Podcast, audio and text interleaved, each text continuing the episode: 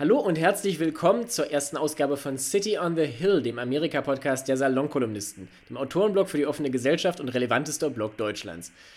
Mein Name ist Richard Volkmann. Die Folge nehmen wir in München auf, wo ich ganz altmodisch per Fernsprecher mit dem famosen Hannes Stein in New York verbunden bin. Hallo Hannes, schön, dass du da bist. Hallo Richard. Hey. In City on the Hill beschäftigen wir uns in Zukunft ja jetzt einmal die Woche mit der Politik und Kultur in den Vereinigten Staaten und werfen einen Blick auf die tagesaktuellen Entwicklungen. Und das heißt natürlich im Wahljahr 2020 vor allen Dingen Elections oder in dem Fall Vorwahlen. Jetzt ist es ja so, wir hatten ja gestern so eine Art Vorwahl in Iowa und ähm, das ganze Internet ist ja so ein kleines bisschen begriffen im Zustand zwischen, zwischen äh, Belustigung und Entsetzen. Hannes, kannst du uns da ganz kurz äh, durchführen, was da passiert ist oder was der Stand ist momentan? Der, der, Stand ist, dass wir keine Ahnung haben, wer diese Wahlen gewonnen hat, weil die Demokraten das nicht auf die Reihe gekriegt haben, weil irgendwas technisch versagt hat. Das heißt, äh, es gibt Gerüchte. Das Gerücht ist, dass Joe Biden nur die Hälfte der Stimmen geholt hat, die er laut äh, den, den Umfragen hätte kriegen sollen. Es gibt Gerüchte, dass ähm, Pete Buttigieg sehr viel gekriegt hat, was ihm übrigens sofort wieder Wut von Seiten der Linken einbringt, die sagen, er hätte betrogen. Ähm, es gibt Gerüchte über Amy Klobuchar, aber, aber kein Mensch weiß also, wie das Ding ausgegangen ist. Und ich glaube, der große Gewinner bei all dem steht schon fest. Der Donald große Trump. Gewinner ist Donald Trump. Ja. ja.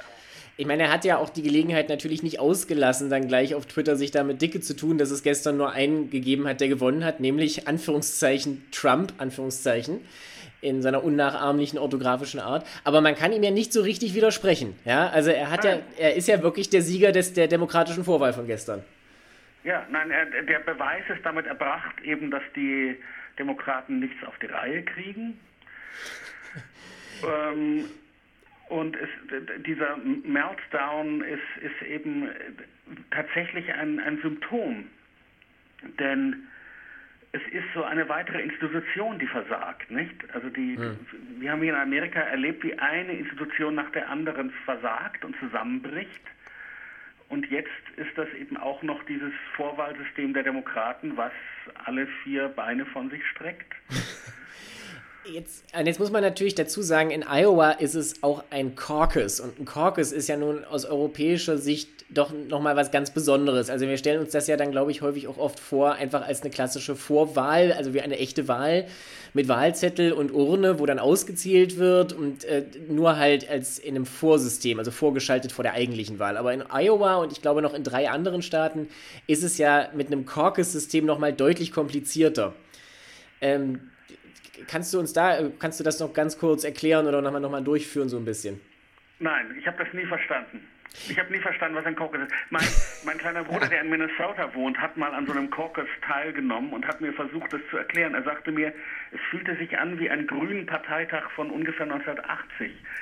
Ähm, es bedeutet, dass eben ähm, winzige äh, Mengen von Menschen, die, die in Schulen zusammenkommen, irgendwie äh, diese Wahlen entscheiden. Aber wie das mathematisch genau funktioniert, kannst vielleicht du mir erklären. Ich habe es auch nach dem dritten Mal nicht verstanden, weil ich in Mathe immer schwach, war. Gut, da sind wir natürlich jetzt das Dream Team, weil ich hätte, wäre wegen Mathe fast nicht zum Abitur zugelassen worden. Deswegen, gut, dann äh, erklären wir uns gegenseitig ins Blinde mal die Farbe. Also mein Verständnis von Caucuses, was auch von viel Nichtwissen noch durchdrungen ist, ich habe jetzt versucht, es mir anzulesen, ist folgendermaßen, es gibt in jedem Precinct, also praktisch in jedem Wahlbezirk, wenn man so will, wie groß der ist, ist wahrscheinlich sehr lokal, ähm, eine Zusammenkunft von Leuten, wo es zunächst eine Diskussion gibt. Das heißt, die Wahlberechtigten dürfen sich gegenseitig oder haben die Gelegenheit, sich gegenseitig von ihrem jeweilig bevorzugten Kandidaten zu überzeugen. Und dann können die sich in verschiedene Ecken des Raumes stellen, die den jeweiligen Kandidaten zugewiesen sind. Und alle, die nicht wenigstens 15 Prozent oder alle Kandidaten, bei denen nicht wenigstens 15 Prozent der anwesenden Wähler stehen, werden dann äh, eliminiert. Und in der zweiten Runde, oder der, dann gibt es nochmal eine Diskussionsrunde. In der zweiten Runde findet dann sozusagen die Endabstimmung statt, wo alle Kandidaten, die viable sind, also über 15 Prozent haben, nochmals ähm, ausge, oder ausgezählt werden. Und das ist dann sozusagen das Precinct-Ergebnis und das wird dann durchgegeben. Und ich glaube, das war auch das, wo es jetzt gehakt hat, nach meinem Verständnis, dass nämlich diese Ergebnisse, die es ja alle gegeben hat, also der Caucus hat ja stattgefunden, von den lokalen Ebenen nicht nach Des Moines an die, Zentral, an die Parteizentrale weitergegeben wurden, weil diese App oder was das war nicht funktioniert hat. Also, dass man sich praktisch auf, auf, auf äh, Bundesstaatenebene komplett auf dieses eine technische In Instrument verlassen hat was dann komplett versagt hat. Und deswegen hat man jetzt offensichtlich einfach überhaupt keine Ergebnisse oder man hat halt nur diese, diese handgeschriebenen Wurstzettel der lokalen Vorsitzenden, die das jetzt aber irgendwie übermitteln müssen. Und das sind wohl sehr, sehr viele, weil es gibt natürlich sehr viele Turnhallen in Iowa, selbst in so einem kleinen Staat. Und deswegen wissen wir jetzt auch noch nichts. Aber das ist halt, das System ist schon ein bisschen strange, muss ich jetzt mal sagen. Das System ist, ist ähm, naja, es ist die typische amerikanische Mischung aus äh, direkter Demokratie und ähm, Wahnsinn. ähm, ich, ich, lese übrigens gerade, dass, die, dass wir bei uns die Ergebnisse um, um 5 Uhr nachmittags kriegen werden. Also in, was haben wir jetzt? 12, ne? Ja. Also in, in, fünf Stunden sollen wir die Ergebnisse kriegen. Aber ich meine, im, im, im Grunde ist das Ergebnis schon also, oder sagen wir mal so, man muss mal sagen, wofür das Ganze eben ein Symptom ist. Das Ganze ist ein Symptom dafür, dass ähm, die, die Demokratische Partei im Grunde keinen Kandidaten hat. Das, das steckt dahinter. Ich meine, oder sagen wir es noch, also es ist so, Joe Biden wird seit Tag 1 eigentlich von den Linken dauernd totgesagt. Auch dieser alte Mann und dieser und so weiter.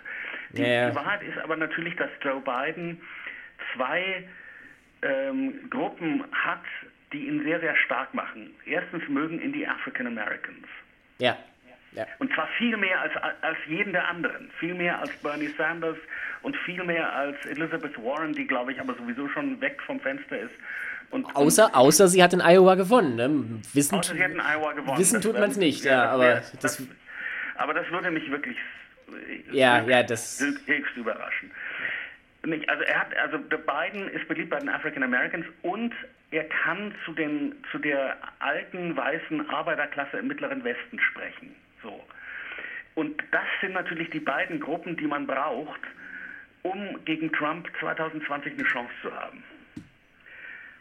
Nicht wahr? Und deswegen ja. ist also Joe, ist es, war es immer voreilig, Joe Biden sozusagen wegzuschieben. Aber der Punkt ist eben, dass Bernie Sanders innerhalb der Demokratischen Partei, dieser, wir können gleich noch mehr über Bernie Sanders sprechen. Das würde ich gerne ähm, tun, ja, weil das wird uns, glaube ich, noch ein bisschen beschäftigen. Also das, das, ist schon so wie bei den Republikanern mit Trump.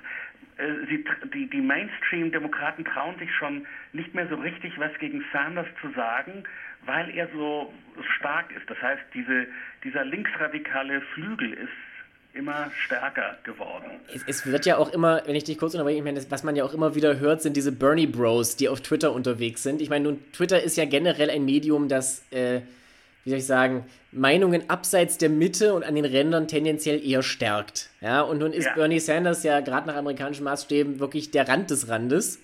Ja, also ein, ein äh, selbsterklärter atheistischer Sozialist, der seine Flitterwochen in der Sowjetunion verbracht hat, das ist aus amerikanischer Sicht halt wirklich der äußerste Rand.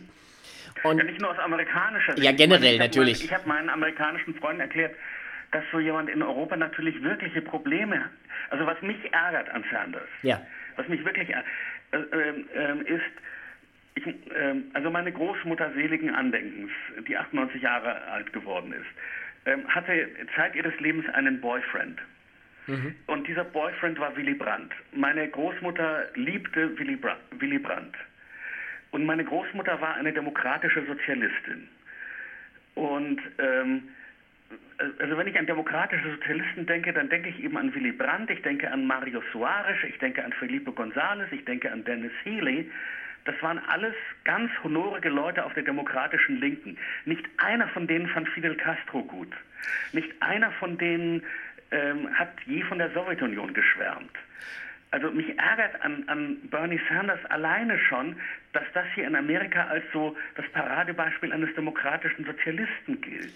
Gut, es gibt natürlich, oder es gab halt auch lange einfach niemanden, der bereit war, sich dieses Label anzuheften.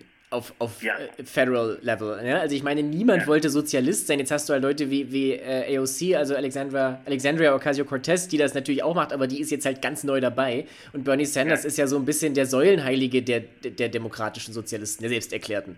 Aber das ist halt auch was anderes als die Sozialdemokraten der alten Schule, äh, unter denen wir ja Leute wie Willy Brandt heute zurecht fassen würden. Ja, ja, nein, es, es, ist, es ist nicht, er ist kein Sozial, also er ist, naja, dem Programm, Sie sagen immer, oder er sagt immer, dass sein Vorbild eigentlich sei Schweden. Aber daran merkt man, dass die Leute natürlich auch nicht wissen, was Schweden ist. Nein, Schweden überhaupt nicht, ja. Schweden ist eine hocheffiziente kapitalistische Gesellschaft plus Wohlfahrtsstaat egal, also was, was, was, was man sagen muss über Bernie Sanders ist folgendes. Er, erstens, er ist ein böser alter Mann, also er ist wirklich ein mean bastard. Die, die Bernie Bros, also seine, seine Anhänger, ja, genau. funktionieren, funktionieren tatsächlich auch wie ein Kult. Nämlich, ähm, die kennen auch überhaupt keine Loyalität. Ähm, 2016 hat Bernie Sanders also erst nach vielen Wochen gesagt, dass er also jetzt seine Loyalität zähneknirschend Hillary Clinton erklärt. Aber auch, und es gibt einen nicht unerheblichen Teil der Bernie Bros übrigens, die dann lieber Trump gewählt haben als Hillary Clinton. Interessant an Bernie Sanders ist, in diesem linken Diskurs hier in Amerika, er, ähm, das hat David Frum sehr schön gesagt. Er sagte, he's progressive but not woke. Hm. Was das heißt ist, er ist nicht auf diesem Identitäts, also er ist nicht, er hat nicht ein großes Herz für alle Randgruppen, für die Transsexuellen und die Schwulen und die Lesben und und und, sondern er ist insofern ein klassischer Marxist, als dass alles für ihn Nebenwidersprüche sind und er kennt nur einen Hauptwiderspruch und das ist der Klassenkampf. Wobei ich jetzt dazu sagen muss, er hat natürlich auch das Endorsement bekommen von, von AOC und von Ilan Omar, ne? also die ja nun ja. sich selbst ausdrücklich als Intersektionalisten verstehen und eben genau diese Woke Culture repräsentieren. Insofern, das, da, ja. da, da, da kommen Chassis und Aufbau schon durchaus zusammen, würde ich sagen. Ja, ja, ja, aber interessant ist eben, dass er auf Twitter sich dann endorsen lässt von jemandem, der Transsexuelle einfach für, ähm, äh, also der, der, der sagt, die, das kann man nicht ernst nehmen und das sind ja in Wirklichkeit doch nur Männer, ja, die, die sich Hormone gespritzt haben und so. Und so jemanden, von so jemandem würde sich ein wirklicher Intersektionalist nicht ähm, bestätigen lassen, aber, aber Sanders hat da überhaupt keine ähm, ja, keine Hemmungen, ja. Keine Hemmungen. Ja. Ich meine, jetzt ist er natürlich. Ist er ist natürlich auch einfach, wenn man jetzt mal äh, unsererseits da ein bisschen in diese Richtung gehen wollen, er ist natürlich auch einfach aus einer ganz anderen Generation. Das teilt er natürlich auch mit, mit äh, Biden und ja. mit, mit, mit Elizabeth Warren, die ja jetzt auch schon 70 ist oder über 70. Ich habe die mal zusammengerechnet. Also es, es kommt, äh, man ist dann bei irgendwie 160 Jahren oder so. Ich meine, das ist noch so eine Sache, die hier in Amerika wirklich auffällt wir haben den Generationswechsel hier in der Politik nicht hingekriegt. Nee, das stimmt, also das fällt auf, ja. Ja, also außer AOC und so ein paar Leute, aber sonst haben wir links wie rechts äh, diese, wie man auf Jiddisch sagt, alten Kacker. Ja, mit, Ausna mit Ausnahme von Pete Buttigieg. Ne? Also der mit ist ja. Ausnahme von Pete Buttigieg, der interessanterweise aber unglaublich gehasst wird von den jungen Linken, weil er, er ich glaube, er wird, die sehen ihn als so eine Art Verräter. Weil der Mann ist schwul, er ist offen schwul und dann ist er aber politisch eben ein mir höchst sympathischer ähm, äh, Centrist. Mhm. Äh, übrigens der einzige auch von den ganzen demokratischen Kandidaten, der eine irgendwie zusammenhängende Außenpolitik vertritt. Er spricht ja auch tatsächlich eine ganze Reihe von Sprachen, was ja höchst ungewöhnlich ja. ist für amerikanische Politiker. Also zumal, wenn man bedenkt, ja. dass er sein höchstes Amt bisher das war, dass er der, der Bürgermeister von der viertgrößten Stadt in Indiana war. Ja. Ähm, also in der Hinsicht schon mal Hut ab. Aber Buttigieg ist natürlich auch, da kommt noch hinzu, er hat ja die, die äh, Invisible Primary, also dieses letzte Jahr, wo es halt darum ging, sich so ein bisschen zu präsentieren und in den Vordergrund zu bewegen vor den eigentlichen Wahlen, angefangen als jemand, der auch sehr weit links stand. Also er hat ja ebenfalls versucht, so ein bisschen diese, diese Progressive Lane zu besetzen. Und er hat dann irgendwann gemerkt, dass da wirklich überhaupt kein Platz ist, weil Warren und, und Sanders sich da gegenseitig die Luft zum Atmen wegnehmen und äh, Sanders halt auch ein sehr aggressiver Gegner ist natürlich und hat dann gemerkt, eigentlich ist in der Mitte ja Platz für jemanden, der, wenn ich das so sagen darf, einfach ist wie Joe Biden, nur in etwas weniger genau. ergraut. Ja. Ja, jünger. Naja, er hat, er hat natürlich noch einen Nachteil gegenüber Joe Biden. Äh, die Schwarzen mögen ihn nicht. Richtig, das wollte ich gerade sagen, weil letzter Punkt dazu, er hat ja, es gab gestern eine neue, neue Umfrage, ich glaube von, von NBC äh, in South Carolina, wo er bei den Schwarzen 0% hat. Ja. ja. Und das ist, ja. das ist der dritte Vorwahlstaat. Also nach New Hampshire jetzt direkt. Beziehungsweise, ja. wenn Iowa jetzt ausfällt, der zweite sogar. Und da hat er ja. 0% bei den Schwarzen, die ja die überwältigende Mehrheit der demokratischen Wähler ausmachen. Nein, sie sind nicht die überwältigende Mehrheit, aber sie sind, äh, sie sind die wichtigste Minderheit innerhalb der Demokraten. Nein, ich meine in South Carolina. In South, in South Carolina, klar. Ja, South ja. Carolina, klar. Ja, ja, also Pete Buttigieg, glaube ich, wird, wird nicht der Kandidat sein. Aber reden wir doch mal, Sie haben ja gestern schon kurz das angesprochen, reden wir doch mal kurz darüber, du meinst ja, dass Sanders, wenn er der wenn er der Kandidat würde, tatsächlich eine Chance hätte, gewählt zu werden. Und ich glaube das nicht. Lass uns das mal kurz bereden. Das Warum können, glaubst du, dass er eine Chance hätte? Das, das können wir gerne. Also da muss man dazu sagen, wir hatten gestern tatsächlich kurz darüber gesprochen und ich habe mich zu der Aussage hinreißen lassen, wenn es jetzt tatsächlich zu diesem absoluten Duell aus der Hölle kommt, Sanders gegen Trump, dann haben wir ja im Prinzip das Duell Linkspopulismus gegen Rechtspopulismus. Und nun hat ja. Trump natürlich einen, einen Amtsbonus und der ist halt auch bei seiner, bei seiner Fanbasis sehr beliebt, um nicht zu sagen, wird kultisch verehrt. Gleichzeitig ist es aber so, ich meine, Sanders Argumentation geht ja an vielen Stellen in eine ähnliche Richtung. Er will ja, um jetzt mal diese moderne Balance zu verwenden, er will ja auch die Abgehängten irgendwie abholen. Er spricht ja Leute an, die sich fragen, warum wird jetzt für mich nichts getan? Ja, es gibt natürlich auch Freibier für alle, das ist auch klar. Das ist so ein bisschen die, die, die Spiegelbildvariante von Trumps äh, Erzählung. Wir halten jetzt die Kohleförderung am Laufen ad infinitum, obwohl sich das schon seit Jahrzehnten nicht mehr rechnet, unabhängig von allen Umweltauflagen. Und Sanders kommt halt und sagt, wir, äh, wir machen, äh, wir, wir, es gibt ab sofort College kostenfrei, die bisherigen Schulden werden getilgt, das ist eine Summe im Billionenbereich äh, und natürlich gibt es auch gratis Krankenversicherung für jeden. Also das ist halt wenn man jetzt nicht groß nachdenkt und äh, nachrechnet, dann klingt das alles auf den ersten Blick wahnsinnig attraktiv und ob man dann nicht Leute auch im Rust Belt abholen kann. Das ist meine Überlegung. Und die Umfragen mhm. geben das auch ein bisschen her. Also ich meine, abgesehen von beiden ist Sanders tatsächlich eigentlich in diesen ganzen Swing States derjenige, der am nächsten drankommt, Trump zu schlagen. Du hast natürlich meistens, Biden, Biden hat meistens so ein, zwei Prozent Vorsprung und Sanders hat drei, vier Prozent Rückstand, aber das ist schon deutlich mehr als Leute wie Warren zum Beispiel, die gegen Trump nirgendwo einen Stich sieht. Ja, meine Gegenrede. Bitte. meine Gegenrede ist äh, erstens, dass das in der Geschichte schon mehrfach versucht wurde, sozusagen mit Linkspopulismus den Rechtspopulismus einzuholen. Ähm, und das klassische Beispiel war natürlich die KPD in den 30er Jahren, mhm. Die versucht hat, so, mit so einer Art Nationalbolschewismus, die dann übrigens auch, also du weißt ja, dass die KPD-Fraktion im Reichstag 1933 ähm, schon ähm, judenfrei war, weil die KPD äh, so in einer Art vorauseilendem Antisemitismus ihre Reichstag, wirklich die Juden aus ihrer Reichstagsfraktion rausgeschmissen hat. Eine ungeheure Sauerei natürlich. Und es hat alles nichts genützt, weil die Leute am Schluss lieber das Original wählen als die schlechte Kopie. Äh, dann kommt bei Sanders aber noch etwas hinzu. Der Mann hat noch nie Opper Research über sich ergehen lassen. Wie sagt man das auf Deutsch?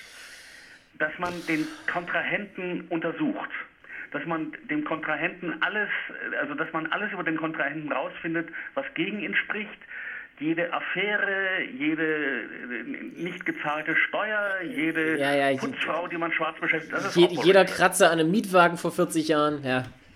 Ja, und bei Sanders also erstes Mal, das, das, äh, das fängt schon an, dass Trump, was ja wirklich unglaubliche Chutzpe ist, aber äh, natürlich, äh, das ist Trump, dass er also jetzt Sanders vorwirft, er sei der russische Kandidat. ja? Okay. Das, das, das, es, ist wirklich, es ist wirklich zum Lachen. Da weiß man nicht, ob man lachen oder weinen soll. Ja, aber es kommt bei der Parteibasis gut an. Also, und es ist übrigens genauso wie wenn er es ähm, Biden vorwirft, dass er seine Söhne begünstigt, ja.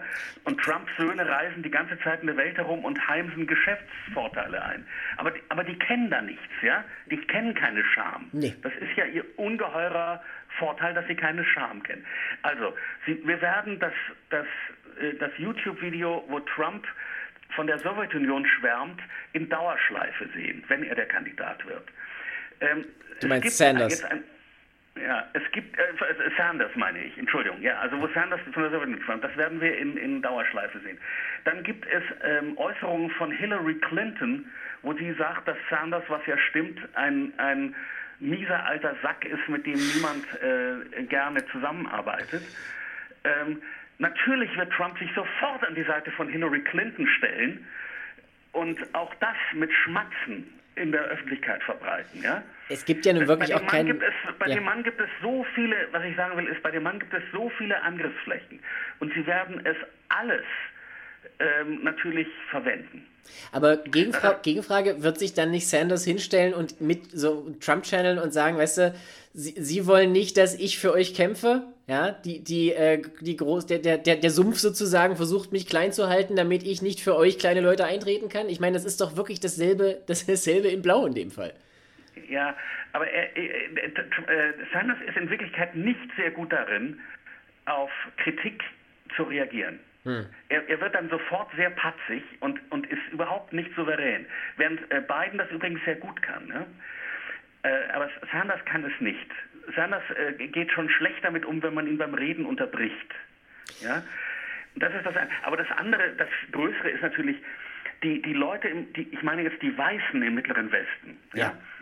die sind gar nicht so sehr gegen Sozialismus, wenn er ihnen zugutekommt. Richtig, und wenn, ja. Und wenn er nicht Sozialismus heißt. Aber in dem Moment, in dem du es Sozialismus nennst. Ja, ist es tot, ja. Ja. Da ist, da ist Feierabend. Ja, wie hieß das in diese, dieses schöne Zitat? Get your government hands off my Medicare. Ja, also, ja, ja. Genau, das ist genau die Haltung. Das ist genau die Haltung. Also ja. diese, also praktisch, äh, ne, ne, nehmt eure dreckigen Regierungshände weg von meiner staatlichen Krankenversicherung. Also es ist halt. Von, von meiner staatlichen Krankenversicherung, die, das muss man ja dazu sagen, sie sagen sonst immer, we are against entitlements, also wir sind gegen Sozialhilfe, ja. Ja. Medicare ist die einzige Form von Sozialhilfe, die, die hauptsächlich Weißen zugutekommt. Nicht? Deswegen Medicare. Also deswegen sage ich ja, Sie sind für Sozialismus, wenn er nicht so heißt und wenn er Ihnen, also den Weißen, zugutekommt. So, das ist die Grundheuchelei, ähm, aber die, die kann man, die wird man bis 2020 nicht abschaffen. Nee, das ist ja auch, ich meine, diese Wahl ist in einem Dreivierteljahr. Also wir dürfen uns da ja jetzt nichts vormachen. Das ist, äh, da, da wird nichts mehr groß kommen. Da werden wahrscheinlich, also die, die heutigen, so, soweit man das natürlich in der Ära Trump sagen kann, müssen wir davon ausgehen, dass die grundlegenden Koordinaten von heute bestehen bleiben. Jein, jein, weil darüber, darüber müssen wir noch kurz reden. Wir haben noch nicht gesprochen über, über Mike Bloomberg. Ah ja. Und und Bloomberg hat ja noch nicht mal angefangen, Geld auszugeben. Jetzt muss man ganz kurz dazu sagen, nur zur Erklärung, Mike Bloomberg ist ja insofern auch was ganz Besonderes, als er anders als die, der, die, die allgemeine Weisheit das diktiert, nicht einsteigt mit Iowa oder New Hampshire oder auch nur den, den danach folgenden Staaten, sondern erst im März, wenn ich mich nicht täusche, wenn die ersten vier Staaten durch sind und dann ja. richtig Geld reinbuttert. Und das ist halt noch, ja. alle, alle hängen sich einen Wunderbeutel um so ein bisschen, was er damit eigentlich konkret bezweckt nachher, weil es ist ja. an und für sich nach allgemeinem Dafürhalten kann man so eine Wahl nicht gewinnen auf diese Weise. Ja, aber, aber, das, aber was, man, was er eben hat, ist ähm, wirklich unglaublich viel Kohle. Im Unterschied zu Trump ist Bloomberg ja auch wirklich ein Milliardär. ein reicher Mann, ja. Äh, Im Unterschied zu Trump ist er kein Verbrecher. Ja. Äh, Im Unterschied zu Trump hat er in seiner Zeit als Bürgermeister sehr viel Gutes erreicht. Also nämlich so, dass, dass ähm, linke Freunde von mir sagen, also er war ja mal Republikaner, Bloomberg. Ja, sonst hätte er ja äh, nicht Bürgermeister in New York werden können. Ja, und dann, und die sagten, es ist der einzige Republikaner, den sie je ähm, gewählt haben. Also ich, ich habe ich hab keine Ahnung, ob das was wird, aber ich finde es, äh, ich finde es interessant, dass jemand, der, ähm, der eine so klare, auch eben zentristische Position hat und der Geld hat wie Heu und der sagt, ähm, ich steige überhaupt erst ein, sozusagen, so ein bisschen wie Gustav Ganz. Ähm, in, in, den, äh, ja, in den lustigen Taschenbüchern, ja. Ich, ich, warte, bis die Menge sich verlaufen hat. Aber also der sich erst dann an die, in die Reihe stellt, weil wenn alle anderen schon da stehen und dann trotzdem vielleicht als Erster drankommt. Ich, ich weiß, ich kann es mir nicht ausdenken. Aber hat, Aber hat er denn wirklich eine sagen, Chance? ist doch nicht alles gelaufen. Hat er wirklich eine Chance? Also ich meine, da müsste ja wirklich das gesamte Bewerberfeld bis dahin komplett kollabiert sein. Also dahingehend, dass sich alle gegenseitig blockieren. Ja, das kann aber passieren. Das stimmt. Natürlich vor allen Dingen vor dem Hintergrund von Iowa. Also ich meine, wir nehmen das jetzt ja. natürlich auf und wenn wir es wenn wir es veröffentlichen, dann wird es wahrscheinlich schon überholt sein, weil wir dann teilweise Ergebnisse haben. Aber wenn wir jetzt mal den Stand von heute, das heißt Dienstagabend mit europäischer Zeit nehmen, ähm, ist es ja auch die Frage, äh, also es, es stellt, was ja normalerweise nach Iowa passiert, ist auch, dass ungefähr fünf oder sechs Kandidaten einfach aussteigen.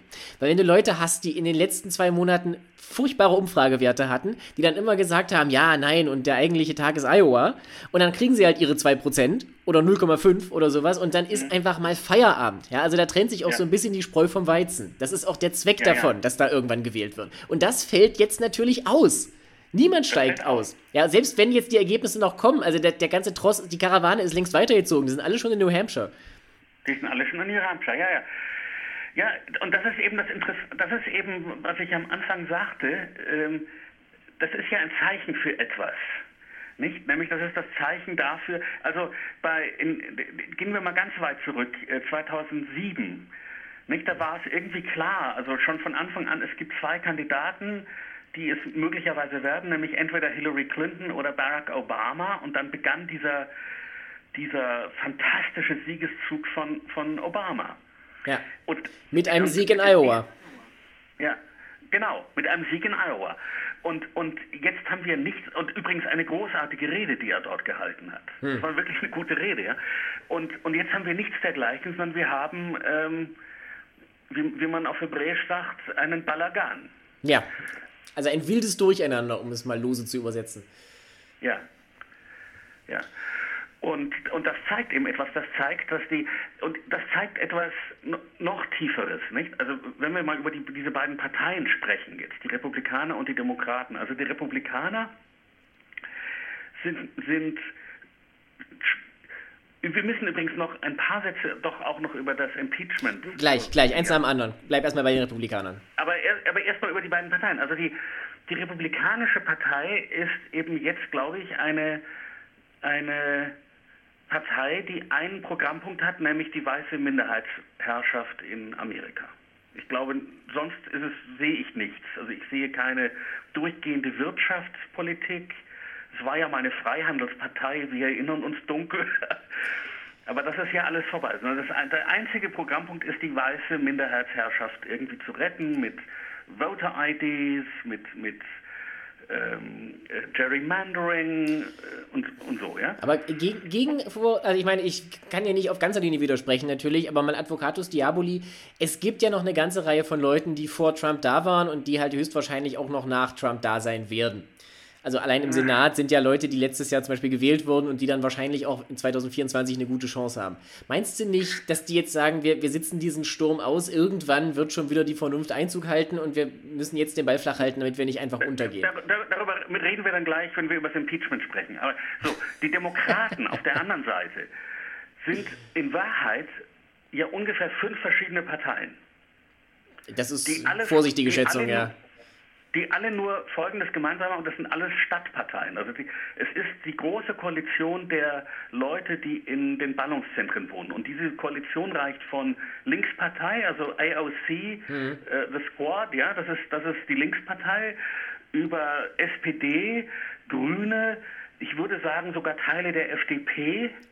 ÖDP noch äh, mit rein und, und, und ich würde sogar sagen, Teile noch der, der, der moderaten CDU. Ja, also auf jeden meine, Fall, die, auf jeden Fall. Die, ja. die, die, die, die schwarzen Amerikaner zum Beispiel sind eigentlich, vor allem da so in South Carolina, das sind eigentlich eher konservative Leute. Ne? Da, da, wirst du, da, ja, da wirst Familie. du, da wirst du sehr wenig Leute finden, die bereit sind, den Green New Deal jetzt vollständig mitzutragen und ihr, ja. ihren Verbrennungsmotor abzustellen. Ja, ja. Und, und äh, das ist eben furchtbar schwierig, diesen Laden irgendwie zusammenzuhalten, der eben sich eigentlich nur noch darauf einigen kann. Und das wird, ja, also eigentlich das Einzige, worauf man sich nicht einigen kann, ist, dass man das mit dieser weißen Minderheitsherrschaft, dass das irgendwie gelaufen, also in, den, in allen amerikanischen Großstädten ist das ja gelaufen. Ja, wir, ja. Sind, wir sind eben bunt. Das stimmt. Auf der anderen Seite, ich meine, das Wahlsystem gibt natürlich auch bewusst den kleineren Staaten und den, den Staaten, die eher ländlich geprägt sind, ein gewisses Übergewicht. Ich meine, nun haben, ja. die, nun haben die Founding Fathers natürlich dieses Parteiensystem ausdrücklich nicht vorhergesehen, aber ich meine, äh, das Argument ist natürlich, weißt du, das Electoral College, das kann man jetzt schlecht finden, aber es ist nun mal das von allen anerkannte Wahlsystem und das wird sich wahrscheinlich naja, auch. ich streite gar nicht mit dem. Das Electoral okay, College werden wir, wahrscheinlich nie, werden wir wahrscheinlich nie loswerden. Der, also das, das Wahlmännersystem, sollte man mal dazu ja, sagen. Ja, das Wahlmännersystem. Aber der, der Punkt ist natürlich, dass inzwischen die ländlichen Gebiete gegenüber uns Städtern dreifach im Vorteil sind. Sie sind es im Vorteil durch das Electoral College, sie sind im Vorteil durch den Senat, hm. wo, wo Wisconsin, wo so viele Leute leben wie in Staten Island, ähm, zwei Senatoren und äh, Kalifornien, was die viert- oder fünftgrößte Volkswirtschaft der Erde ist, auch zwei Senatoren. Ja? Also sie sind im Vorteil durch das Electoral College, zweitens und drittens äh, durch massivstes, durch was massivste Wahlkreisschiebung. Und das ist alles. Das du, ist redest, du redest jetzt, Entschuldigung, du redest jetzt von diesem bewussten Ziehen der Wahlkreisgrenzen, also hier, hier äh, Gerrymandering. Ja, ja. Okay. Mhm. Ja, Gerrymandering, ja, Wahlkreisen. Und, und, und das finde ich ein bisschen, also äh, zwei von dreien, ja, aber es müssen nicht alle drei sein. Also das, das heißt eben, dass Leute mit denen ich kulturell sehr wenig zu tun habe, ähm, irgendwie in, in meine Welt hineinregieren. Das finde ich lästig. Gut, das ist, glaube ich, ein großes Thema, das wir jetzt tatsächlich heute nicht mehr ganz abschließend behandeln werden. Deswegen ja. würde ich tatsächlich auch in Anbetracht der fortgeschrittenen Zeit das mal für eine spätere Sendung ein bisschen hintanstellen. Dann da werden wir. Reden, ja, red, ja, reden, wir, reden wir über das Impeachment. Wollte ich gerade sagen, da müssen wir jetzt nochmal. Weil ich das für dramatischer halte, als die meisten Leute es ich meine, es war vorauszusehen. Ja, ganz kurz, da, da, lass, wenn ich da kurz einführen darf. Also, wir haben ja am heutigen Dienstag die, die Closing Statements, also die äh, Anklageseite und die Verteidigung werden heute ihre abschließenden Argumente vorbringen vor einem Senat, bei dem aber natürlich eigentlich schon klar ist, wie alle stimmen werden. Das heißt, es wird äh, die erforderliche Zweidrittelmehrheit zur Amtsenthebung selbstverständlich nicht zustande kommen, sondern es wird mit einem Freispruch für Trump enden. Und zwar äh, wahrscheinlich am morgigen Mittwoch, am Tag, nachdem er heute Abend, das ist äh, ein, ein Klimax, wie er schöner nicht sein könnte für ihn, die State of the Union Rede hält, also die, die Rede zur Lage der Nation. So, Entschuldigung. Ja, und, ja, und, und äh, damit sind wir de facto eine Monarchie. Mit Wahlen.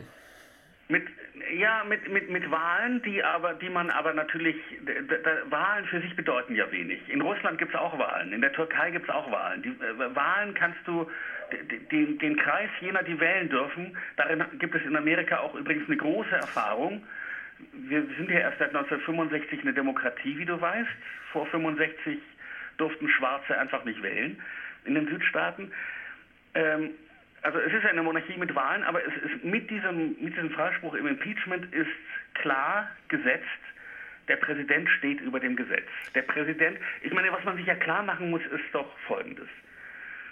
Wenn Trump gewollt hätte, eine Neuausrichtung der amerikanischen Außenpolitik. Ab sofort sind die Russen unsere Best Buddies und die, das, die demokratisch gewählte Regierung der Ukraine, äh, äh das sind irgendwie äh, nicht so gute Leute. Ja? Not very ja fine people. Das hätte er ja offiziell machen können.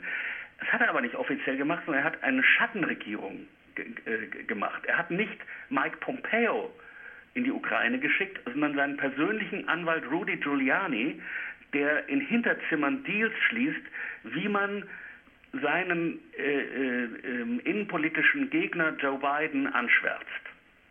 So? Ja. Und wenn das okay ist, dann macht der Kongress keine Gesetze mehr, sondern Vorschläge.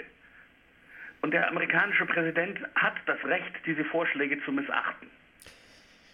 Meine Frage jetzt hypothetisch in die Zukunft gerichtet, wenn jetzt tatsächlich in einem oder in fünf oder in neun Jahren ein Demokrat an der Macht ist. Meinst du, also meinst du, dieser Präzedenzfall wird von denen aufgegriffen? Gibt es da keine Selbstdisziplin auf der anderen Seite, dass man versucht, sozusagen wieder zu einem Status quo ante zurückzukehren? In der Hoffnung, dass natürlich, wenn ein Demokrat das, das, Präsident ist. ist sehr, ja, das ist eine sehr gute Frage und das weiß ich eben nicht. Das weiß ich eben nicht. Ich weiß nicht, ob wir nicht sowas erleben. Also es kann sein. Ich, ich habe keine. Kein Mensch weiß, was in neun Jahren sein wird. Äh, gut, ja. ja, ja.